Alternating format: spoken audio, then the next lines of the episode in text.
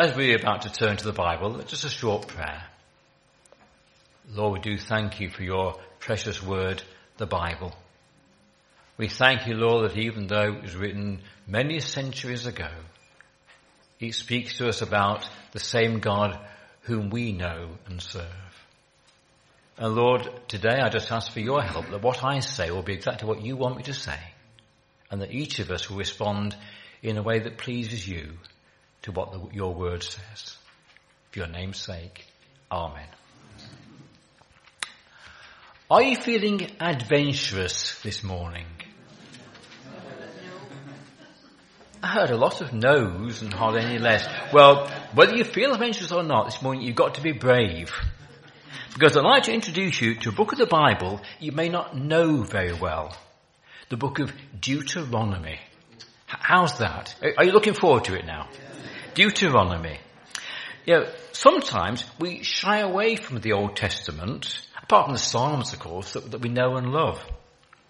But we shouldn't neglect it. After all, for Jesus, what we call the Old Testament was his Bible. That was all he had. So when Jesus talked to his followers about how the Bible speaks of him, it was referring to the Old Testament. So it's good that we don't neglect it. Before we read some verses from it, um, I'm going to give you a bit of background. God had delivered his chosen people from Egypt. He'd given them his commandments, including the Ten Commandments that, that we know a bit about. And then they headed for the promised land to go in. But they wouldn't enter the promised land because they were scared, because they didn't believe God that he could get them in. And so because they refused to go in, they were condemned to wander around in the wilderness for nearly 40 years, just going round and round in circles for 40 years until all the fighting men of that generation who had refused to go in had died. And now we've got a new generation. And now after many years, this new generation are on the, are on the verge of the promised land. Are they going to go in? So Moses is speaking to them and he's giving them a bit of a recap of all that's happened up till now. So that hopefully they will obey God and go into the land and not make the same mistakes as their parents. We're going to read from Deuteronomy chapter 7. You might appreciate a page number. Page 186 in the church Bibles. Page 186, Deuteronomy chapter 7.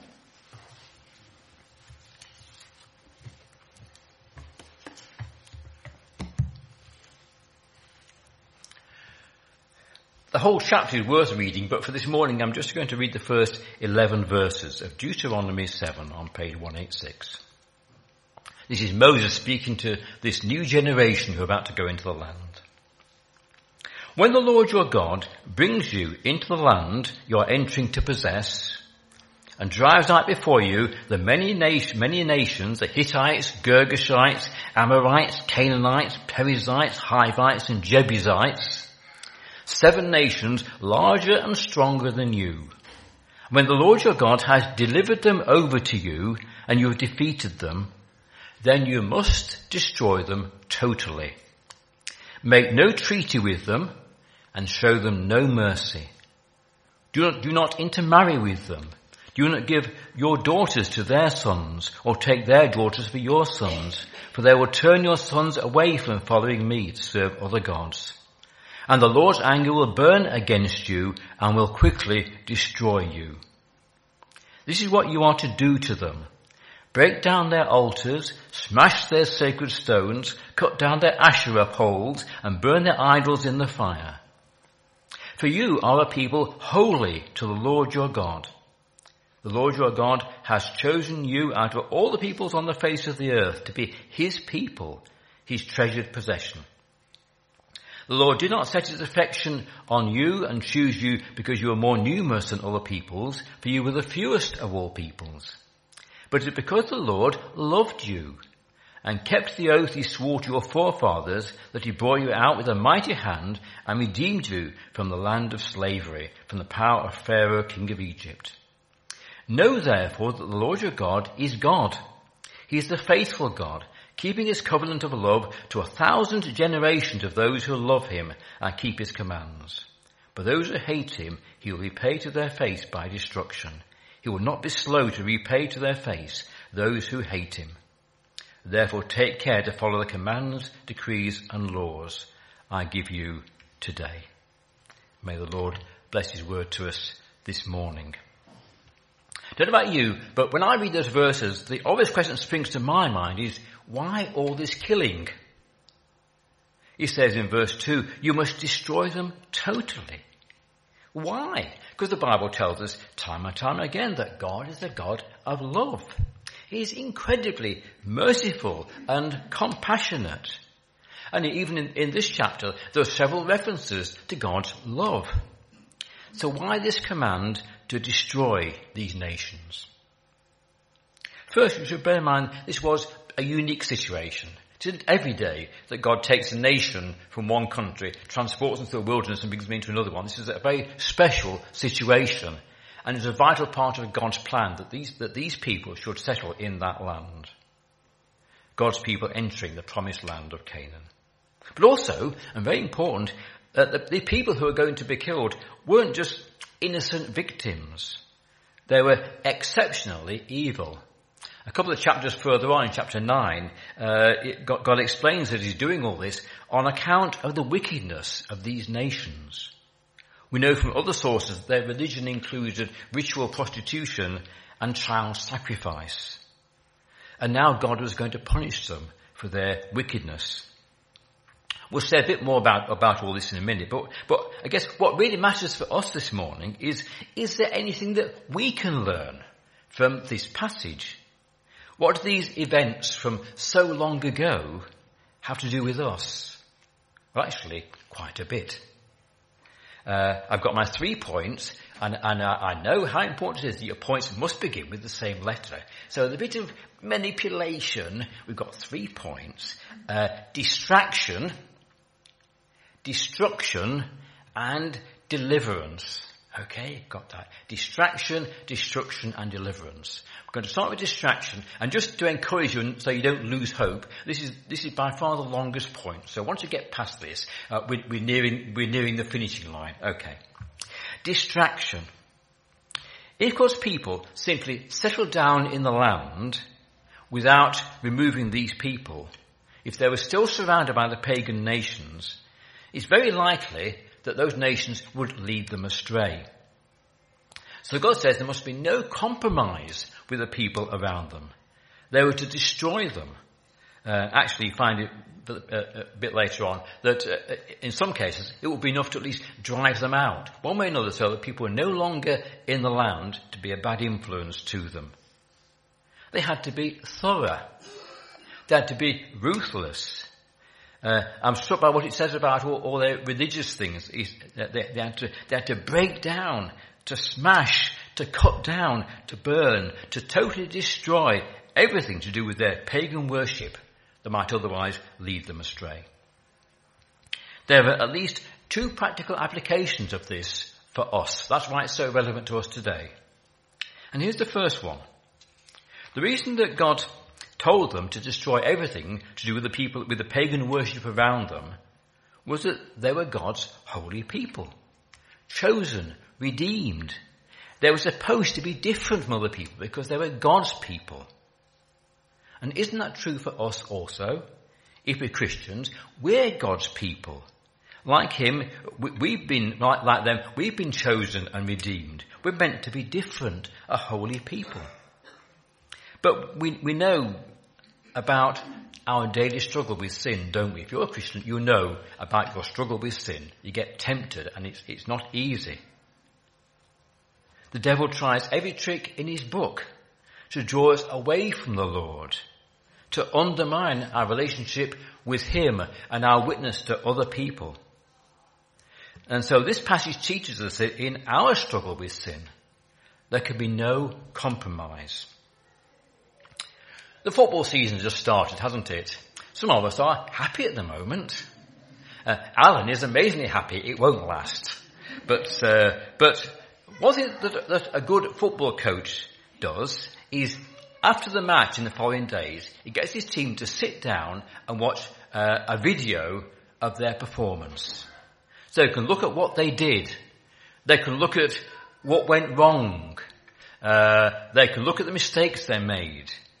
So they can work out a strategy to avoid making the same mistakes again. Of course, with Bolton that would take hardly any time at all because it was almost error free. But uh, that's what a coach does. So you look at where you failed and you learn from it so you don't make the same mistakes again. In a similar way, actually, it, it can be very helpful, and you might like to do this, to spend some time with the Lord just analysing the kind of situations where you fail. Asking Him to show, to show you way, ways you can avoid failing in the same way again. Develop some strategies. Especially in the context of this passage, how we can avoid being dragged down or dragged away from the Lord by the people and influences around us. Because there are all kinds of influences, aren't you? You're going to have to turn the television on, and you're getting a, a message, as it were, of a, of a different, uh, different attitude, different lifestyle, different aspirations altogether. And it's good to, to, to ask yourself, um, does anything or anyone in my life tend to lead me away from the Lord. Maybe the places you go, the company you keep, the things you watch on TV or online. We need to take sin seriously and be ruthless. At the same time, there's a balance because we aren't meant to cut ourselves off from society. Jesus said, let your light shine before men. So we've got to be before men sometimes. People should be able to see us. Um, um, in John's gospel, gospel, we read how Jesus prayed to his followers that they would be in the world, but not of the world. So we need to ask the Lord to help us to find the right balance so that we keep ourselves separate enough we're not influenced, but near enough to people that we are a good influence to them. And if you really want to please the Lord and ask Him to help you, I'm sure He will help each of us to find the balance that's right for us in that. That's the first part of um, uh, uh, avoiding distraction, being drawn away from the Lord. But the second part is um, there's a, more specific application of the same principle in this passage. These people were instructed not to make any any treaties with the people, and certainly not to intermarry with them. Why not? Because it says in verse 4, if, if they intermarry with, with these, these other people, they will turn your sons away from following me to follow other gods. Remember what it's like to be young. Can you all remember that? You've got a very good long-term memory. You might remember when you were, when you were young.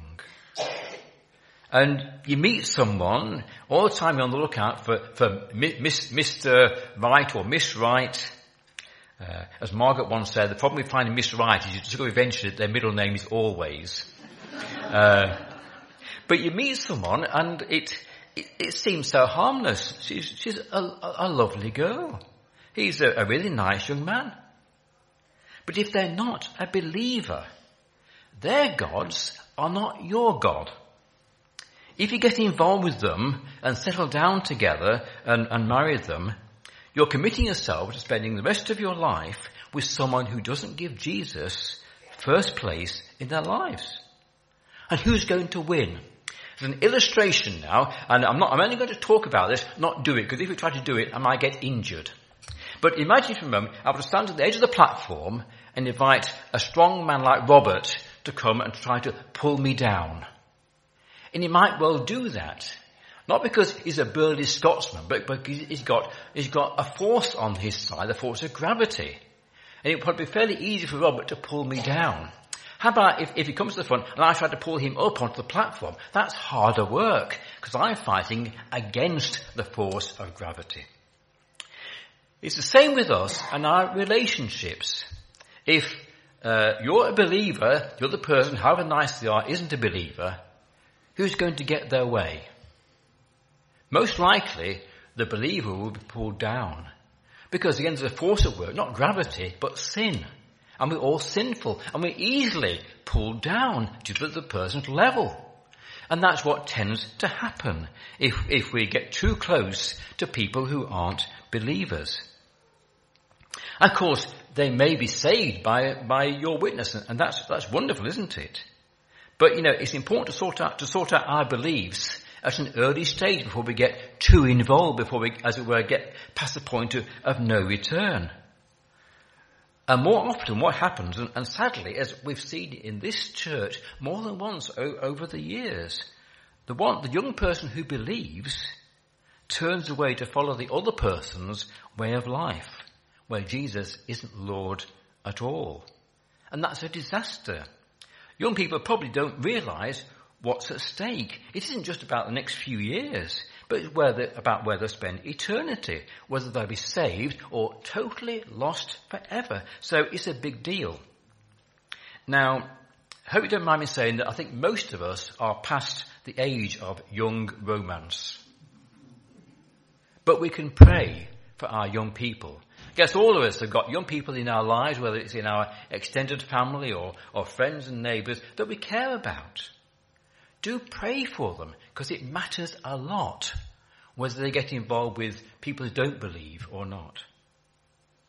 And it may be that at least there are some young people who you're close enough to that they might even listen to. I know young people don't always want to listen, do they?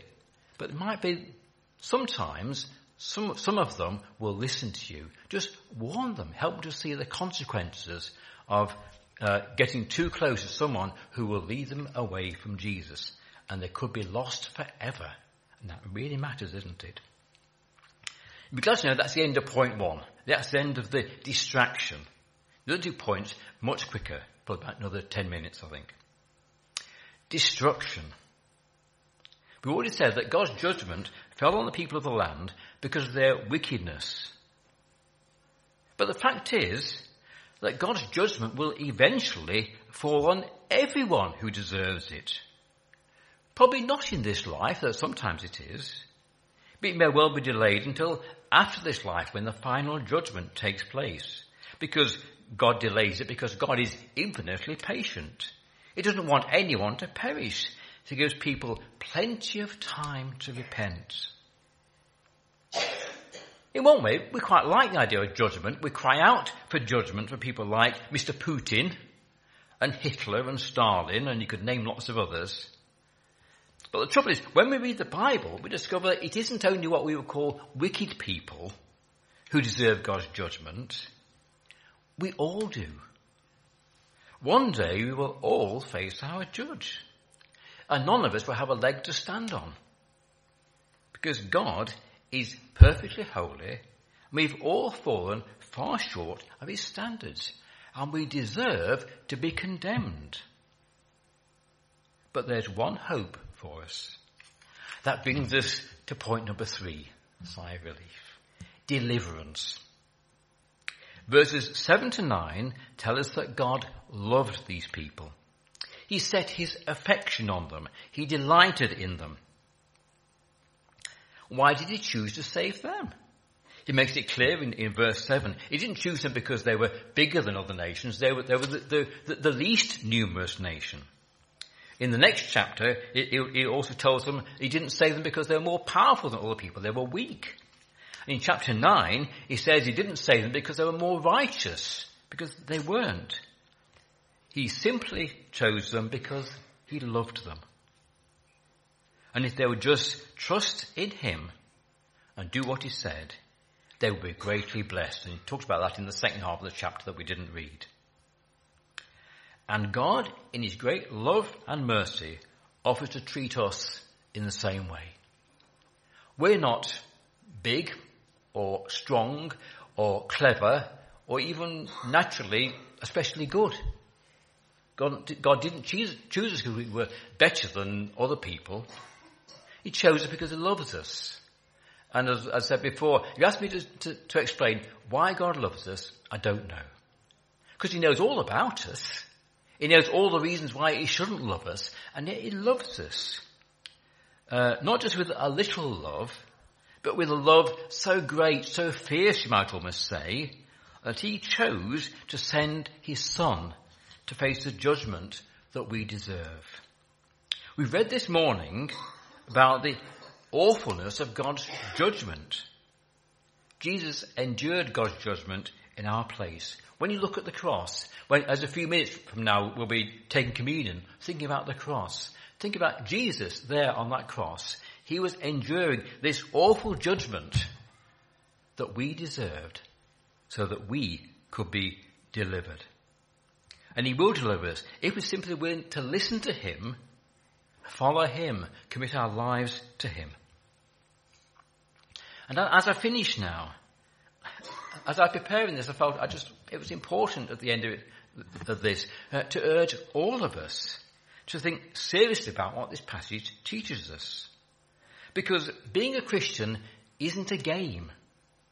It isn't like a hobby you can dabble in for a while without taking it too seriously and then go off and do something else. This is for real. This is what life is all about. We all have a choice. Doing nothing is a choice. We all have a choice. We can either live like the people around us and allow ourselves to be dragged down to their standards and dragged away from the Lord and think it actually doesn't matter that much whether we serve God or not. Or we can commit ourselves totally to the God who is great and awesome, it said later in this chapter, and obey him. Because this chapter makes it crystal clear that one choice leads to God's richest blessing because his way is best. You might have not felt like following in the past, but his way is the right way and it's the best way for you. Um, one choice leads to God's richest blessing as we live life to the full as he meant us to. But the other choice for us and for our young people leads to total disaster, not just for now, but for eternity. And the choice is ours. Let's pray, shall we? O oh Lord God, we thank you that you are a merciful God. We thank you, Lord, you've given us time to repent. We thank you that you're a loving God, even to the extent that Jesus was willing to take our place and die for us. Lord, please help us to fear you in a right sense. And now, before we face your judgment, just to turn to you, thank you that you've given us a Saviour, you've given us hope, and we're being forgiven if we'll just turn to you. Please help each of us, Lord, whatever our background, whatever we've done in the past, just to come to you now and receive your forgiveness and put all our trust in you and follow you day by day. For your name's sake. Amen.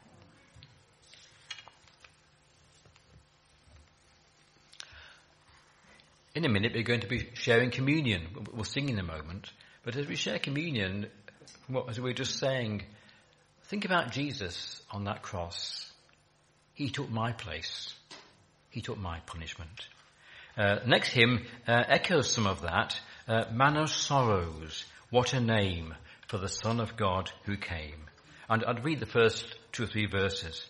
Man of Sorrows, what a name for the Son of God who came, ruined sinners to reclaim, like me and you. Hallelujah, what a Saviour. Bearing shame and scoffing rude, in my place, condemned he stood sealed my pardon with his blood. Hallelujah. What a saviour. Guilty, vile and helpless we. That's not very flattering, is it? But it's true, isn't it? Guilty, vile and helpless we. Spotless Lamb of God was he. Full atonement can it be? Hallelujah. What a saviour. Let's stand and sing, Man of Sorrows.